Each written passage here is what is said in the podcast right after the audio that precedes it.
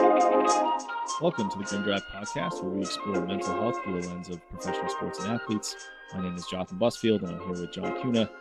Today, we'll be discussing dopamine, uh, really, you know, hormones in general, um, but dopamine is kind of the main focus. Um, before we get to that, you know, this is our 40th episode. We usually um, do something kind of outside the box for every 10th episode. So this is, I wouldn't say this is quite uh, in that realm. Uh, Yeah. It's a little bit. I think we got some other things coming up that probably would be typically what we would do for an every 10th episode. Um, we're going to eventually do an episode on, or possibly more than one, depends on, on Ted Lasso. John, you got to watch I it. gotta catch okay, up. Right? I know. Like I gotta started, catch up. right? I know. I have started. I've seen episode one, and it's great. I need. I need to just. I need to dive in more and get it all done. Okay. Yeah. Okay. So, um, it's interesting because we always joke around about like you know how much as coaches or therapists like what, what part Wendy Rhodes are we from Billions, right? What part Ted Lasso are we? Yep. I, how, how many episodes of Ted Lasso have you watched? Just the one. Just the one. Just Did the you first see Roy episode. Kent? No. No, okay. Not yet. You'll laugh at this. So my sister kind of like jokes around that I'm I'm more Roy Kent than I am like Ted Lasso or that kind of thing. So Yep. once you, you know, uh, once you see his character, you'll you'll understand that a little bit more. But yep. we're definitely going to do an episode where we kind of recap Ted Lasso because there's so many different good things in there about just from a coaching perspective, from a team sports perspective, from an Mhm. individual athlete perspective. That and look, it's a show, it's fictional, but there's a lot of great stuff in there that I think that um, you know relates to the work we do and some of the people we work with, and um, I think it'd be a, a funny episode for us to kind of funny and informative episode for us to tackle. We might bring on a, a guest, a guest Yeah. host um, from from Riser and Tread to, to join us in that. So we will save that surprise. Might also do an episode on like the best and worst movie slash show therapist at some point. Big time. That's definitely something we're gonna do. Yep. Um, you know, spoiler alert. Yeah, It's Sean you know, from Sean Good Will Hunting. We can probably, gonna be, probably gonna be at the top of the list. Yeah. Um, that doesn't mean you shouldn't listen anyway. Yep. Um, if you don't, it's not your fault. Um, so we got some good episodes coming up. We just um, recently did an episode where we interviewed Nathan Baugh. Uh, he has got a newsletter uh, and a uh, sort of startup company called Sideline Sprint, which we encourage everyone to check out. Um, that was our 38th episode. We our last episode before this we just did on uh, the kind of Blackhawks scandal that was going on Mhm. um, which we had talked about before, was just we were confused as to why it wasn't getting more attention. And now it is um, for different reasons. So um, encourage people to listen to that episode because we do cover sort of a, a, a wide spectrum Yeah. in terms of like the you know people who experience mental health and how it relates to to athletes and, and sports. Um, so for this episode, again, we're we're going to talk about dopamine. We're going to talk about hormones in general. Um, John, specifically, you're going to talk about the different, the main kind of hormone players that we should Yep. know about or people should know about if they're interested. But there was a Wall Street Journal article uh, by Anne Lembke, uh, Anna Lembke, uh, about how digital addictions are drowning us in dopamine, and and this was something we've been trying, we've had on the slate to talk about for quite some time. Long time. when I saw it, it's sort of like it's one of those articles where you see the head, you know, uh, head, uh, no, not headlines, what the the titles, you know, Mhm. like a of an article is sometimes clickbaitish, but this was more like I saw the title and I was like, okay, this I want to read this, and I read it, and I'm like, this kind of describes exactly what I think a lot of people are struggling with, whether they know it or not. hmm Um, so Anna Lembke is an American psychiatrist who is the chief of Stanford Addiction Medicine Dual Diagnosis Clinic.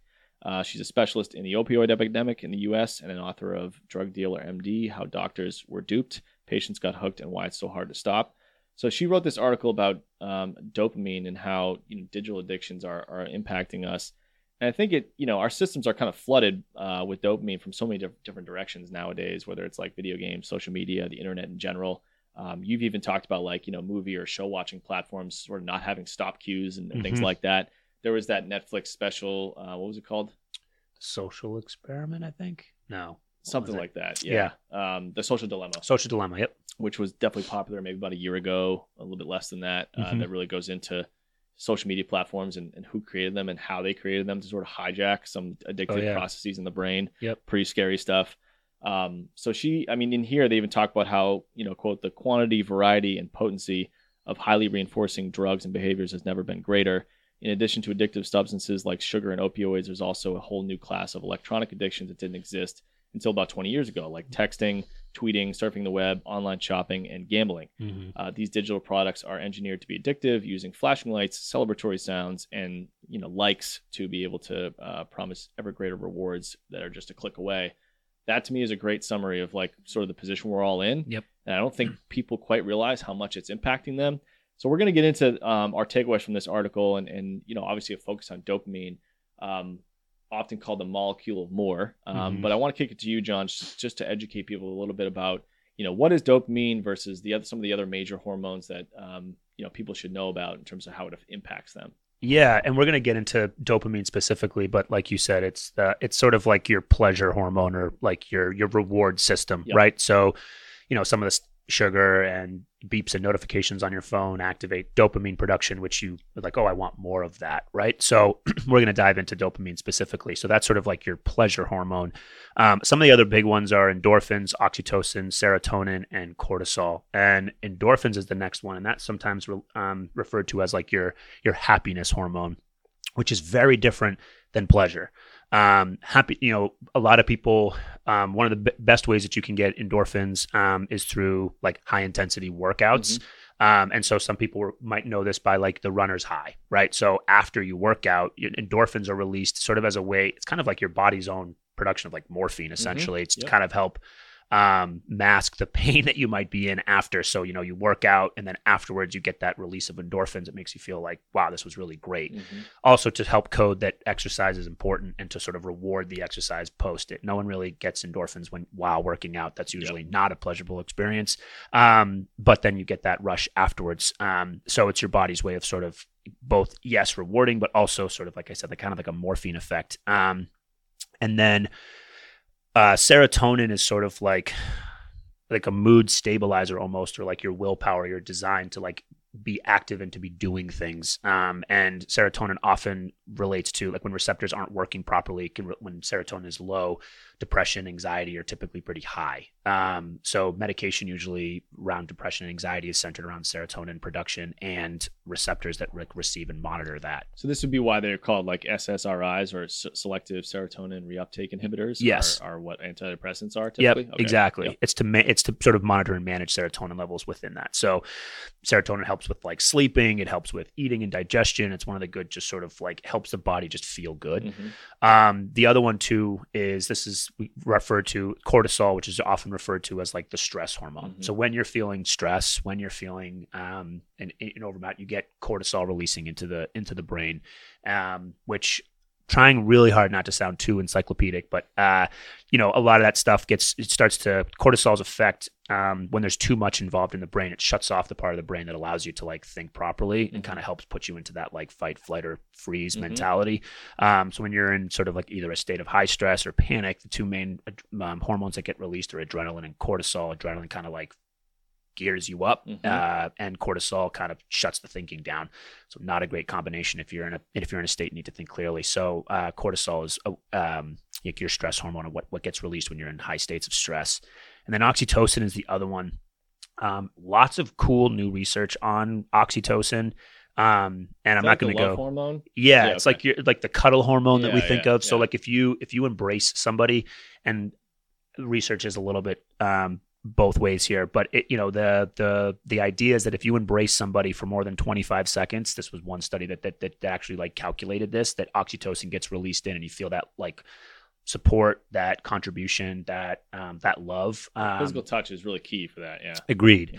Um, so oxytocin is sort of like a relationship builder. Mhm. Some cool new research is that it can actually um, invoke biases in the people that you surround yourself with, and can actually contribute to prejudice type of thinking, which was interesting. Hmm. I haven't done as much thinking, and that could be maybe a different conversation Yeah. that we have. But I thought that that was one. So yeah, oxytocin is like your relationship hormone or your love hormone again it's one of the things that we that we talk about um so those are sort of the the fab five maybe or Mhm. like the, the the the big ones that we talk about of course there are more hormones in our body than just those but those are the ones that specifically relate to like mental health and how we're feeling is those are the sort of the main contributors to to how those things go down It's interesting, yeah. And there was um, hormones are fascinating to me. Uh, I don't, I'm not like an expert in that area at all, but Yeah. just understanding like how they sort of control everything, um, Yeah. and can shut off. I mean, even processes like appetite, growth, stress, blood sugar, sleep cycles, sex Sleep. drive, sex function, all kinds of different things. Like they all play a role in that, and Mm-hmm. uh, it it's both fascinating and kind of scary at the same time because it's like really intriguing to learn about in terms Mm-hmm. of how intricate this system is in inside a human body uh, it's scary because it makes you realize like you're not as in control as you think, Yeah. and uh, and these things have to be factored in Yep. um, to a degree. I think if you sort of over obsess over them, then it's probably just going to shut you down Yep. because there's no way to perfectly understand how they're all working at any one time. Right. Um, but Well, stay tuned, yeah. Jotham, Yeah. because at the end of this uh, episode, I'll be sharing some healthy ways that we can generate and regulate our hormones within our own body. There we go. Especially because I mean, this whole article is about how you know you talk about the Fab Five, which by the way is a, a great uh, Michigan college basketball reference from There you go. from the way back. So Mhm. props for that, Johnny. Yep. Um, but you know, you talk about like the the the the five main players, right, in terms of hormones that that people should know about. It seems like dopamine has been thrust into like way more, way too much of a superior role um, Mhm. with regard to everyday life for people, and not in a way that's good, right? In a way that's really hurting people, and I think that's what this article is all about because she kind of talks about how, um, you know, basically that it's it's just we're being bombarded by things that are going to elicit the release of dopamine so much more than in the past that it's putting us in a very um, uh, almost I would say vulnerable in the sort of addictive like cycle uh, where we're we're kind of all addicts to dopamine, uh, Mhm. and so what happens when you're uh, you know an addict and you're dealing with that kind of addictive cycle? There's withdrawal symptoms uh, constantly, and there's um, you know you develop a tolerance for things, and so you know we, we know that dopamine is a molecule molecule of more, and so if you're getting dopamine and you're developing a tolerance, and you need more and more and more, Mm-hmm. and you could and you have the the withdrawal part of the cycle on the come down every single time you can see what kind of a life this is providing to most people right Mhm. it's a very um, it's a very frustrating and uh, anxiety provoking existence because you have to keep feeding that you know dopamine monster Yeah. or else um, you're going to be living the withdrawal thing but then you can never really get back to a base level Mm-hmm. and I think one of the takeaways, you'll probably talk about this a little bit later on in terms of how it relates to your overall strategies for people when it comes to hormones. But one of the takeaways that, I mean, from this article is that she actually prescribes people to take a break Mm-hmm. um, from dopamine, you know, like a 30 day um, almost cleanse, I guess you would say, to Mhm. reset your baseline. Because again, when you're addicted to something, whether it's coffee or anything else, you keep needing more to get the same result. And eventually, you see this with, like, especially with like weed and alcohol. People start by doing it because of the high they get, right, or the buzz they get, or whatever. But eventually, you you get such a tolerance, you establish such a tolerance that you are just doing it to like function normally on a day to day basis, not get any kind of pleasure out of it. Yep. When you cross that line, it's very very dangerous. Whether that's with alcohol or with social media or anything else. Yep. And I think the only way to sort of get back to a baseline level is to reset yourself, and that's to go without it for a certain amount of time Mm-hmm. um, wh- which I mean, just reading this article made me realize even for someone who's kind of aware of this stuff, I think uh, I could probably benefit from a month off from, Agreed. from dopamine uh, Yeah. sources and things like that, whether it's um, you know the internet, social media, Twitter, uh, Mhm. that kind of thing. You know, it's it's very. I think few people, when it comes to addiction, actually you know see that they've crossed the line until it's kind of too late. Most of the time, it's it's that's the case. So let's get into some of our takeaways. What uh, just from reading this article, what were some of the major takeaways you had, John? Uh, well, one of them was the the concept, and one of the terms was called was like dopamine fasting, uh, which was a uh, a term coined by Dr. Sepah out in California, um, and did a lot of research and sort of one thing, a few misconceptions about dopamine fasting. It does not lower dopamine levels, right? So I think that was one thing that people took away of like, oh, your dopamine levels will go down. No, that's not the case. Mhm. It's it's sort of like a clickbaity term to get people to pay attention to it, but it's Mhm. not to be taken literal um, which was which was an important distinction. Um, and the concept is sort of from a cognitive behavioral therapy approach of sort of identifying behaviors that are not in the best interest of the person and sort of desensitizing and sort of bringing them back from those types of behaviors. And the the areas that they talk about were like emotional eating, excessive internet usage and gaming, gambling and shopping, porn and masturbation, recreational drugs, and like thrill seeking were the areas in which they uh, they look to sort of target to sort of reduce those things to give ourselves like to your point to give ourselves a break from it Mhm. and one of my biggest takeaways from from the article um, was that if we and you spoke about this too like if we keep up this pattern um, for hours every day over weeks or months the brain's set point for pleasure changes now we need to keep playing games not to feel pleasure but to just to feel normal what Mhm. you had mentioned Yep. and you know what I, how i think about that is it's no different than you're training your brain like just like if you were doing push-ups or you were doing bench press or squat after a certain point your muscles adapt and you need to put on more weight. And it's no different than with with this type of stuff. If you are starting to do weed or alcohol or cigarettes is another key example. With nicotine you get that initial high your brain adapts and then it needs more of that. It's it your brain is a muscle right? And so it responds very much in the same way. And the danger that i think that a lot of people are in is that that withdrawal you speak of and that it's just now it's just normal. I need i need too much dopamine in my head just to feel just to feel normal. Um and so then you'll actually not only will you need that but you will if you're not conscious of it you will unconsciously seek that out to give yourself that to give yourself that dopamine rush because that's your now your new normal. And i think that once it goes into the subconscious it's really dangerous to break that habit. Because to your point most people don't understand it's a problem until it's a real problem. Yeah.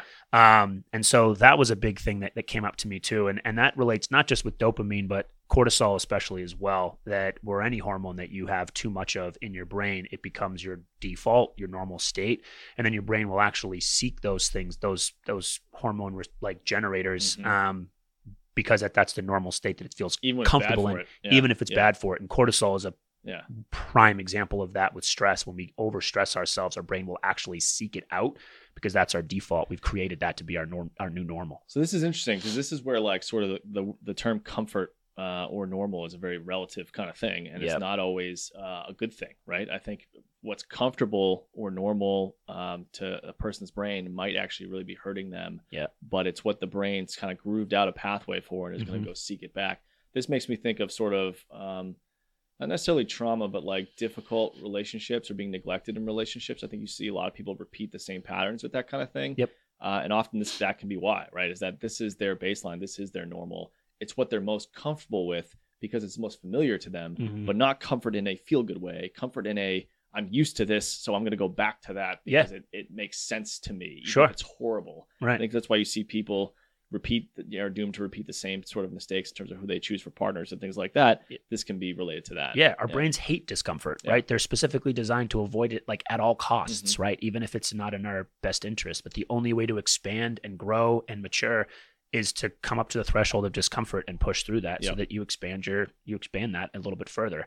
But a brain doesn't think that way, right? And if we just leave it to do its own thing, it's gonna settle into what's comfortable and what it knows and stay there unless we take very, very proactive steps to, to push ourselves through that. Yeah, and I, I think it, it all it relates to what you just said. Made me think of like how what the brain deems as unfamiliar, it might actually be more biased to, get, to steer away from that Mm-hmm. and steer into something that's unhealthy, Mm-hmm. right? So we choose unhealthy over unfamiliar a lot of times, if that makes sense. Yeah. which is weird, but it just kind of happens sort of unconsciously, and it it makes you realize that you have to be.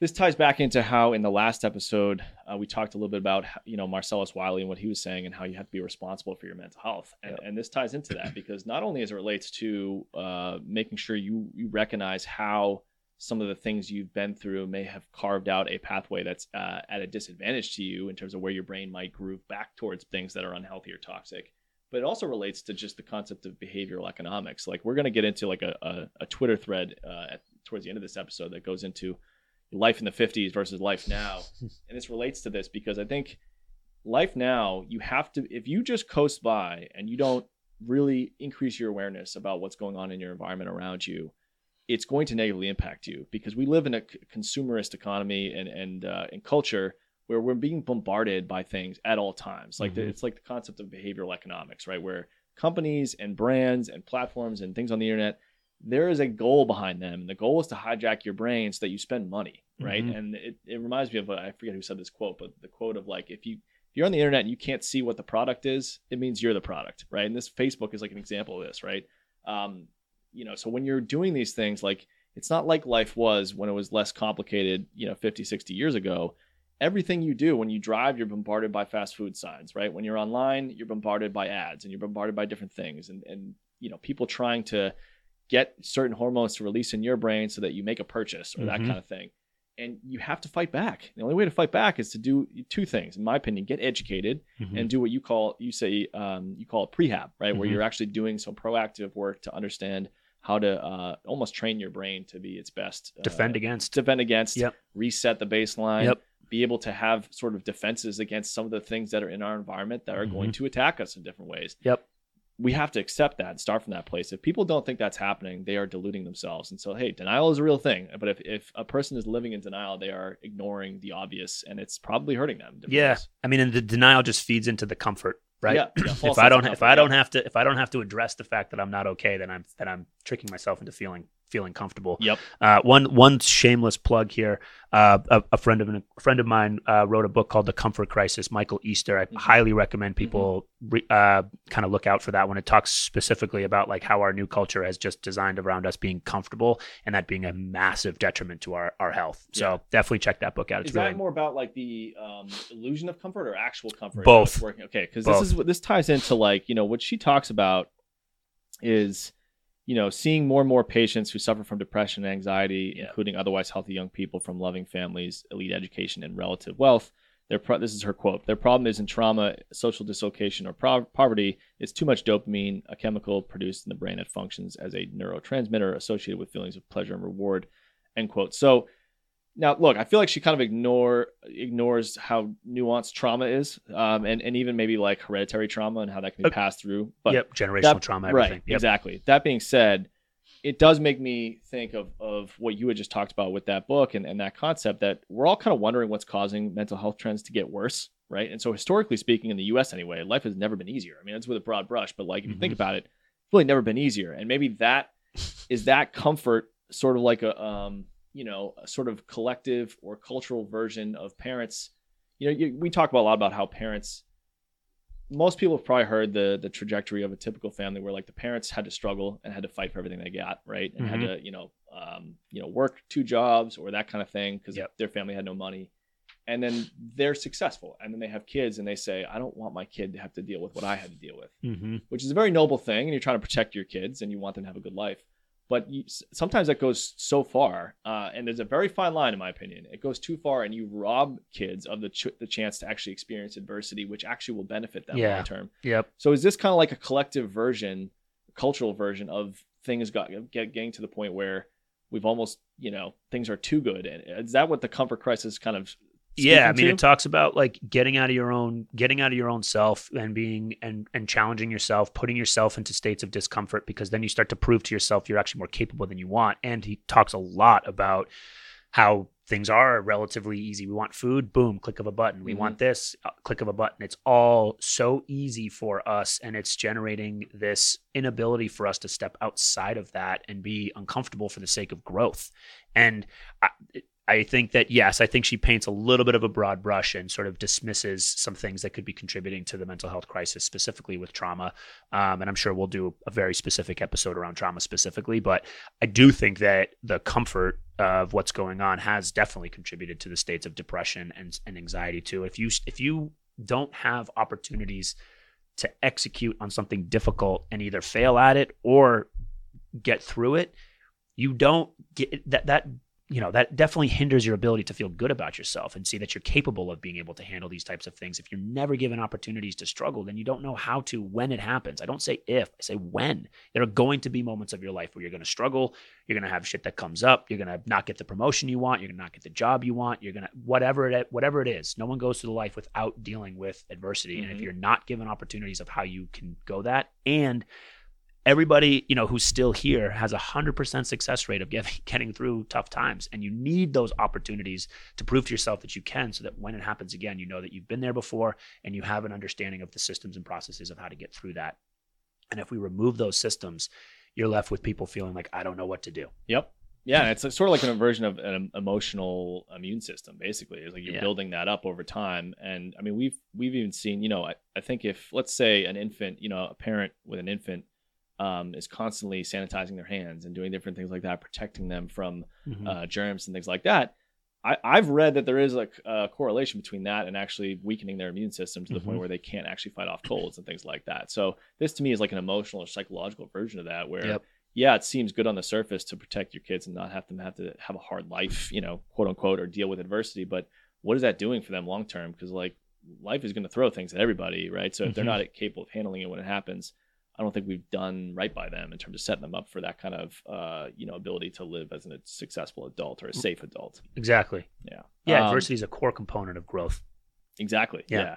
So let's see. In terms of any other takeaways do you have from this article? No, I think the the, the big ones were really um were, were were about that. I liked the idea of this becoming like a part of prescription for for for treatment too, and it, I think it helped. You know, she she talked specifically about the person that she worked with that it helped him understand the dopamine that was coming in and helped him to put in systems to not necessarily eliminate it altogether because we can't, Mm-hmm. but to manage it a little bit differently. So he found out like what were the biggest dopamine hits that he was getting and how to manage those things. So he was actually in control of them. So he Mm. ta- she talked a lot about um, like video game usage. So he gained an awareness of like the types of games that he's going to get sucked into and has a hard time pulling out from. So, you know, sometimes those are referred to like the grind games, right? Or like the, you got 100% those games. Those are, I'm always like, those are the keywords I'm looking out for when I'm talking to kids about video games. Like, tell Mhm. me, understand, like, you know, what kind of game it is. Um, so I thought that that was a really cool takeaway that by examining dopamine, it opened up the conversation to talk about like the things that are promoting that, which in our line of work can be a little bit more of a difficult conversation to to have about like the introduction, you know, to talk about specifically around porn and um, the addictive qualities of that, or gambling, or those places that produce lots of dopamine. It, gave it felt like it was a good way to talk about dopamine as the umbrella, and then talk about the specific places that they're getting that from, Mhm. and then develop systems to manage those things. And that's really what this all, what everything's all about is learning how to manage the hormones. Um, and we'll talk about some some some systems and some ways to do that at the end as well. But that was another thing that I thought was pretty a really cool like global takeaway, not necessarily specific, but that the way in which she approached it, I thought was really cool. Um, of talking about like that, just the topic of dopamine helped understand and put systems into place to help support the individual. I thought that Yeah. that was kind of a cool way to do that. No, it's interesting, and that that ties into one quote that that's sort of my last takeaway from this article, and it's uh, quote: "Our brains evolved this fine-tuned balance over millions of years, in which pleasures were scarce and dangers were ever present. The problem today is that we no longer live in that world. Instead, we now live in a world of overwhelming abundance." End quote. So that it it ties into how you have to be aware of how things historically have changed and how, like you said, you have to be more self-aware with regard to your environment and make subtle changes so that you can adapt to the overabundance of some of these sources of pleasure and things like that Mm-hmm. um, because what formed our brains in, in, over long, long periods of evolution, you know, hundreds of thousands of years, was the scarcity of, of sources of pleasure uh, Mhm. and really the the imbalance of all these other sources of threat and other things, and it's sort of like reversed itself, and Yeah. our brain hasn't adapted to that No. because how you can't adapt that quickly, Right. Exactly. um, so we did want to touch on before we get into like the suggestions for people. I want to touch on a you know a thread by Zain Kahn. It's it's uh, he's at Hey Kahn H E Y K A H N on Twitter, and he talks about life uh, now versus in the fifties. And the, he starts by saying sort that he talked to his father about his uh, his childhood today. And here's what his dad basically told him about what life was like in the 50s. And there's kind of 10 different takeaways. You know, this is like a Twitter thread, right? Where you Mhm. have like 10 different uh, sub sub tweets on the on the main tweet.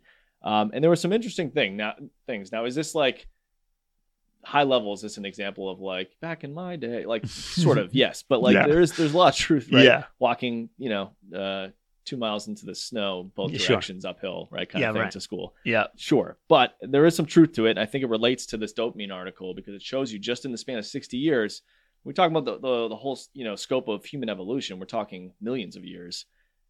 In 60 years, just how much things have changed and how the brain can't adapt that quickly. And so it's on us to sort of be self-aware Yep. uh, individually and as a culture to adapt because otherwise the, the brain's not going to catch up that quick. So Mhm. The 10 things they go through and you know stop me if you want to like comment on any of them the Yeah. first one is that the post office was at the heart of every community i think that speaks to you know how when you got exciting information or updates from people it was very rare right you know you might get one letter a day kind of or one letter a week or that kind of thing right Mhm. i remember this uh, you remember the movie the patriot Yeah, yeah. okay If you know how when uh, you know Mel Gibson's on his like you I know know you're talking- I know you're going. yeah his Mhm. farm or whatever and and uh, the mailman comes right the postman or whatever they called it back then Mhm. on horse and that kind of thing and the kids are just like so excited like you're talking like an 18 year old like a 14 year old and they run uh, they have you know hand tied kind of like you know Oh, yeah. le- letter package kind of thing of like five letters Mhm. and it probably comes once a month and they have to wait for their father to give them permission to open it and then they get to open it and it's like a little bit of news or that kind of thing and it,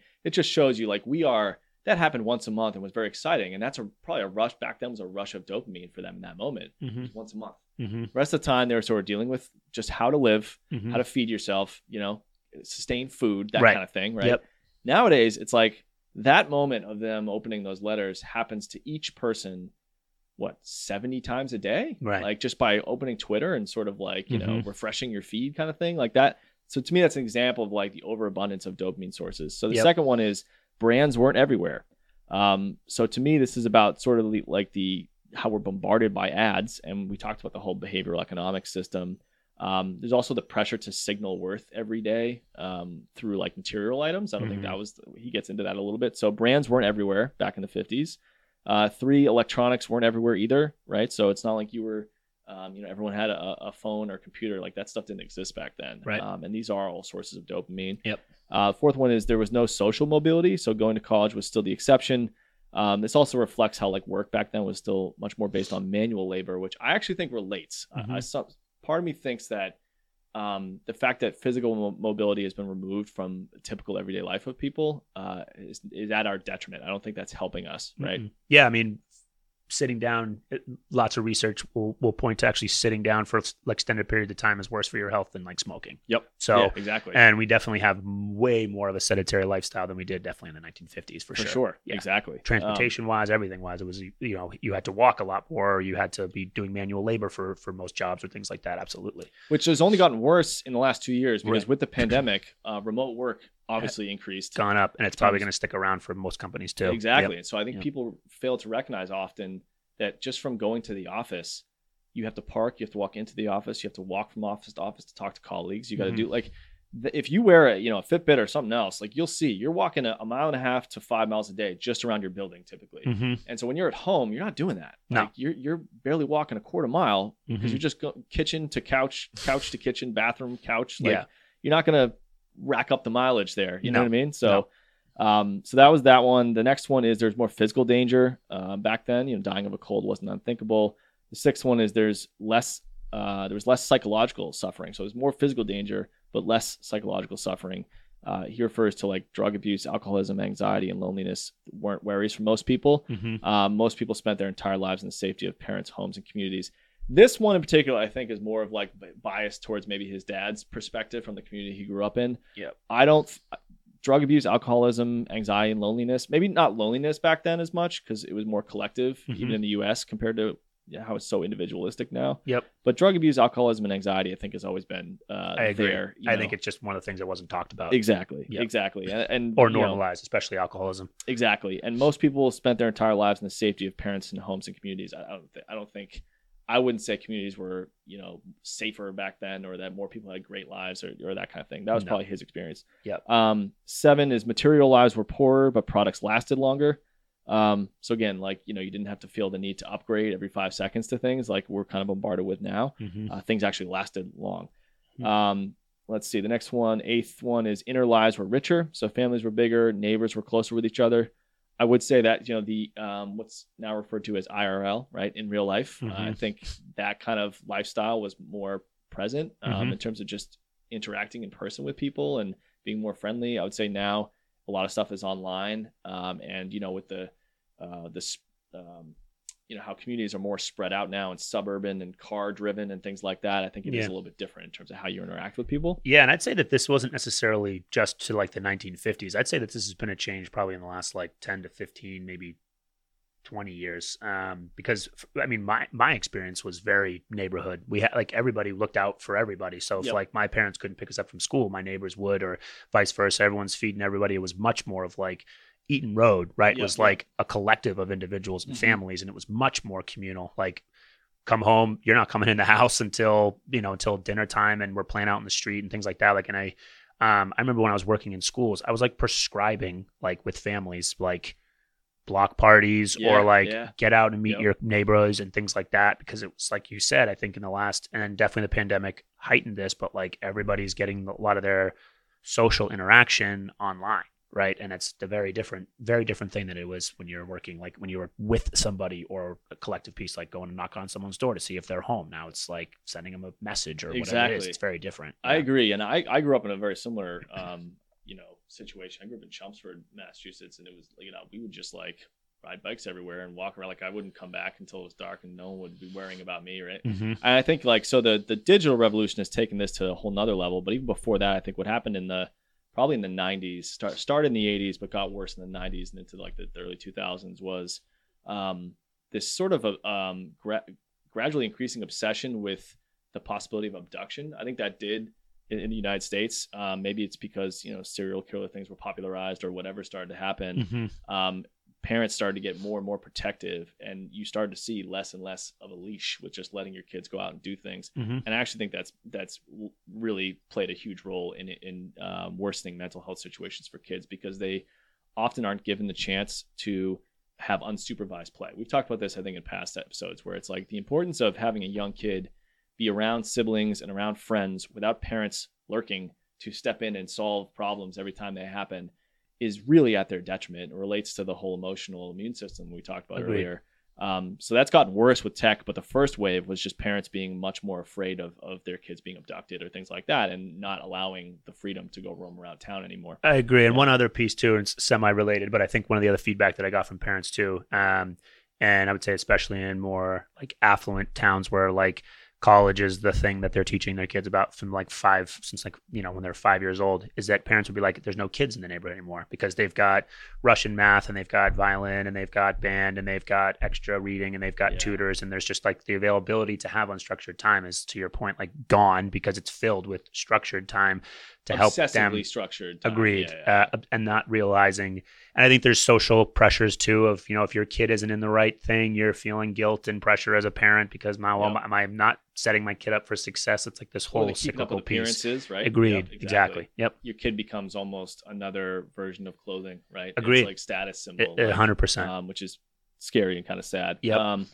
so that was number eight. The ninth one is there's there was more social cohesion back in the 50s. So uh, and it was just interesting because they, they put like there was no Instagram or MTV to see how the rich and famous lived. No one knew or cared how the other half lived. I, I believe that, and I think I would Mhm. guess life was a lot more simple when you didn't have to constantly get bombarded by what other people are doing that may look better than what you're doing. And I think that the desire to compare ourselves to others is get going off the charts these days. I mean, you see it in young kids; they just Mhm. never feel good enough because they're looking at Instagram and other things, and it's like there's always someone with more, someone cooler, someone this. To you know, but be bombarded by that at all times is really what's unfair for a developing brain because they don't know how to reconcile that. no and before even before social media it was reality tv and like the explosion of reality yeah, that's tv what we kind of grew up around, Right, It was MTV exactly. and then the reality TV shows, exactly like that. right exactly excuse me, stuff like that. Um, yeah. So the last one is in some ways life was easier. Um, you know, marriages didn't have to be a love story. Work didn't have to be where you found meaning. People didn't expect to be happy all the time. There's a lot of value in those three things, right? Um, I think, especially the last one, people didn't expect to be happy all the time. I think, I don't know when this started, but um, maybe in the last 10, 15, 20 years, maybe a little bit more than that, people more and more sort of seem to be under the illusion that life is like you're supposed to be gearing your life to be happy all the time. And that's not possible. It's not. No. And the, the more exhausting Exactly. And we, we talk a lot about expectations. When you set your expectation, the bar that high of like, uh, well, I should I should be happy all the time. That's what there's people out there that are happy all the time, and I'm not. So that means my life sucks, or I need to change, or what was me kind of thing.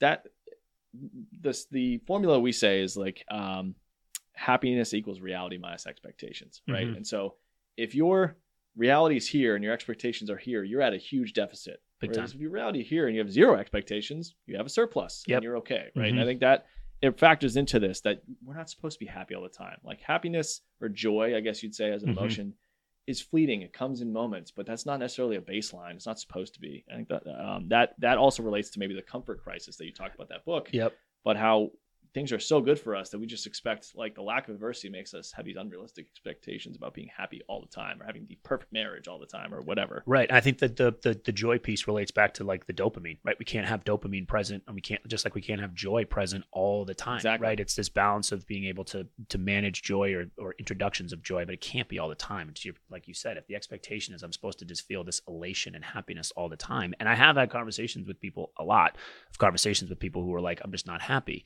I'm not happy all the time. And it's like, okay, let's talk about what that would look like like you being happy all the time. Is that a realistic expectation for us to try to hold or is there something different that we need to be talking about? And it always ends up being like well let's let's manage the good times when we can. Let's manage the hard times when they come as well.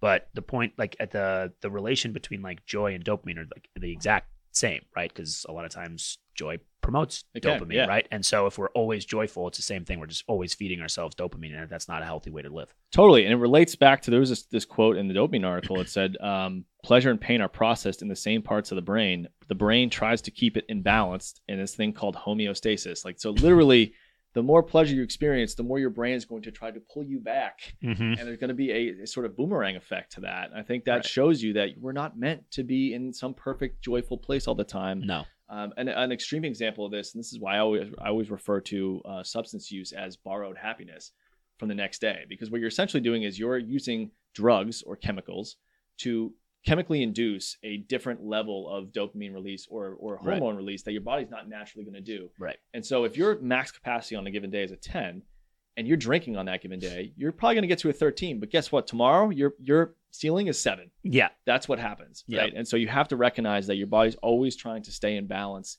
And that's why, like, I think the more people become self aware and emotionally aware, the more they stop looking at sadness like it's a bad thing and they start to look at like a flip side of, of a coin with joy. Yep. And it's just part of life and it's part of that spectrum. And you, you maybe you dip a little too far into sadness sometimes and then you have to do things to kind of like balance it out Mm-hmm. and this you know sort of brings us to our last part of this episode where we're gonna you know you're gonna give some suggestions about how do people all right we know that we've talked about how the risks and the importance of self-awareness when it comes to understanding hormones understanding our environment the digital environment how it's hijacking these things what would you say to people in terms of like what are some healthy ways for them to maybe prescribe uh, some angles into healthy hormone release or hormone balance uh, achieving? Yeah, so this probably won't be too much of a shocker for most people because I'm going to list out the things that you've been probably hearing for a lot of time, like exercise, good sleep hygiene, um, healthy eating, meditation, and breath training are some of the most effective ways to organically release some of those different pieces. And the one interesting differential specifically to exercise, which can generate generates dopamine, it also really heavily endo- um, releases endorphins. That when you go because you feel like you need to versus you want to, um, there's a difference in the, the neurochemicals that get sort of released and the neurotransmitters that get released into your brain. And so if you're going there because you're like, I'm, I look a certain way or I'm, I'm fat or I don't look great. I need to do this because of that. It's different than if you're going there with the recognition of this is going to be hard, but I'm going to feel great afterwards. That's different. And your brain codes that different. And you want to try to get to the place of I'm doing this because So I know it's going to be intention Yeah, is yeah, huge. yeah. Um, and so when I talk about exercise, I want to make that differentiation between that because, and this is another art, we can talk about this in another podcast too, but um, weight and body dysmorphia is is huge um, and huge among men. It's not talked about as much, but it's a huge it's a huge thing, um, and that's a big distinguishing factor of like going there because I know I'm going to purposely putting yourself into a state of discomfort Mhm. with the understanding that it will be beneficial for you because you'll feel better, Mhm. not look Mhm. better is is a big differential. So exercise is a really great way to sort of in, you know promote good healthy endorphins. Also, breath training, breathing on purpose um, is a really effective way to do that and um, through different types of bre- breathing exercises and stuff like that, you can actually physically release endorphins into the Mhm. brain. And this is the type of stuff when I when I talk to clients about breath training, and you know, I, I gauge their reaction to what I'm talking about the importance of it. And I we've talked about this before, like tons of eye rolls or gruffs, or Yeah. You're telling me I'm going to feel better from breathing. I it can't be that easy it can't be Yeah. that easy, right? Um, and so you start talking about like what neurologically changes and shifts in your brain when you when you do this type of stuff. Um, that starts to help you know release those things and breath training like i said endorphins are sort of like the morphine for the brain so it sort of blocks the receptors that receive like pain Mhm. um, so helps with that it, it also sort of activates the parasympathetic nervous system which is sort of like the tranquilizer for your nervous system um, Mm-hmm. like the brake pedal yeah, Yep. exactly. Kind of helps you like settle down and manage the the hormones that might be contributing to anxiety, like Mhm. cortisol and adrenaline and those types of things. So, um, the other stuff for for dopamine, um, music is a really is a really effective way to do those things. There was an interesting article and research on the difference between instrumentals and lyrics, which I thought was pretty interesting. Um, and they said that instrumentals was a more effective way to receive dopamine um, than was the, with the presence of lyrics. that's how I get into a flow state. I listen to instrumental based music, a lot of like um, mu- music scores from like movies and soundtracks and things like that without words. Yep. Uh, like made by composers, locks me in and totally calms me down. So I don't. That might be subjective, but I definitely notice. Yeah, uh, agreed. And I think one of the one of the discerning factors of like when we're talking about hormone release and management is that these are done f- with a purpose, right? I think with dopamine especially, we get dopamine hits from our phone that we're not planning on, right? Or that we don't have any control over, so our Mhm. brain doesn't really know what it, it's just getting flooded. yeah. Us purposely adding dopamine to ourselves when we may need it or purposely adding serotonin or endorphins or things like that is very very different from like a neurological standpoint very different of how we're approaching managing our hormones than Mhm. just like by accident Yeah. when we're in control we're teaching our brain that we are in control of these hormones and then when we can start to recognize when we're not in homeostasis Yeah. or we're not in a place that we are because we have been actively training ourselves to manage these hormones in a different way um, and that's a different way of thinking about it um, that i try to really try to instill when i'm working with with working with different clients so um, and serotonin is the is the other one too. And again a lot of the same things i'm talking about is really important. Getting yourself into like healthy sleep management and healthy sleep cycles really helps to, to release serotonin um, and really helps to sort of manage all of those different things. So um, and serotonin like i talked earlier before is sort of one of the main hormones the the misrepresentation or the lack thereof of the receptors in the brain can lead to anxiety and depression and Mhm. things like that. And so exercise is a good one. Breath training meditation especially is one of the really great ways to try to release the serotonin and sort of activate new neurotransmitters and neural pathways to help facilitate those types of things. So i could speak about this for another four hours so i won't but um, those are some really healthy ways to do that. And i know that we've talked about habit forming in, in the past and so a lot of the things that i mentioned exercise, healthy eating, good sleep, meditation, and breath training help to manage all of these. I sort of specifically talked about ones that help to generate multiple. Mhm. Um, there's a lot more different activities that you can do, like oxytocin, like either through physical touch or embrace, or even sensory things like wearing a compression shirt or things like that. yeah, you can do it to yourself too. Right, I think this exactly. doesn't. It doesn't have to be. Uh, you can kind of hijack the brain's need for that Agreed. um, by providing touch for yourself. I know that sounds weird, but like Mhm. you can do that. Yep. Um, in a very intentional way. You don't need a partner to do that. You Nope. know. Um, I think this is where like even like weighted blankets are something that people use as a way to kind of provide this kind of thing sometimes. So yeah, for sure. Yeah, absolutely.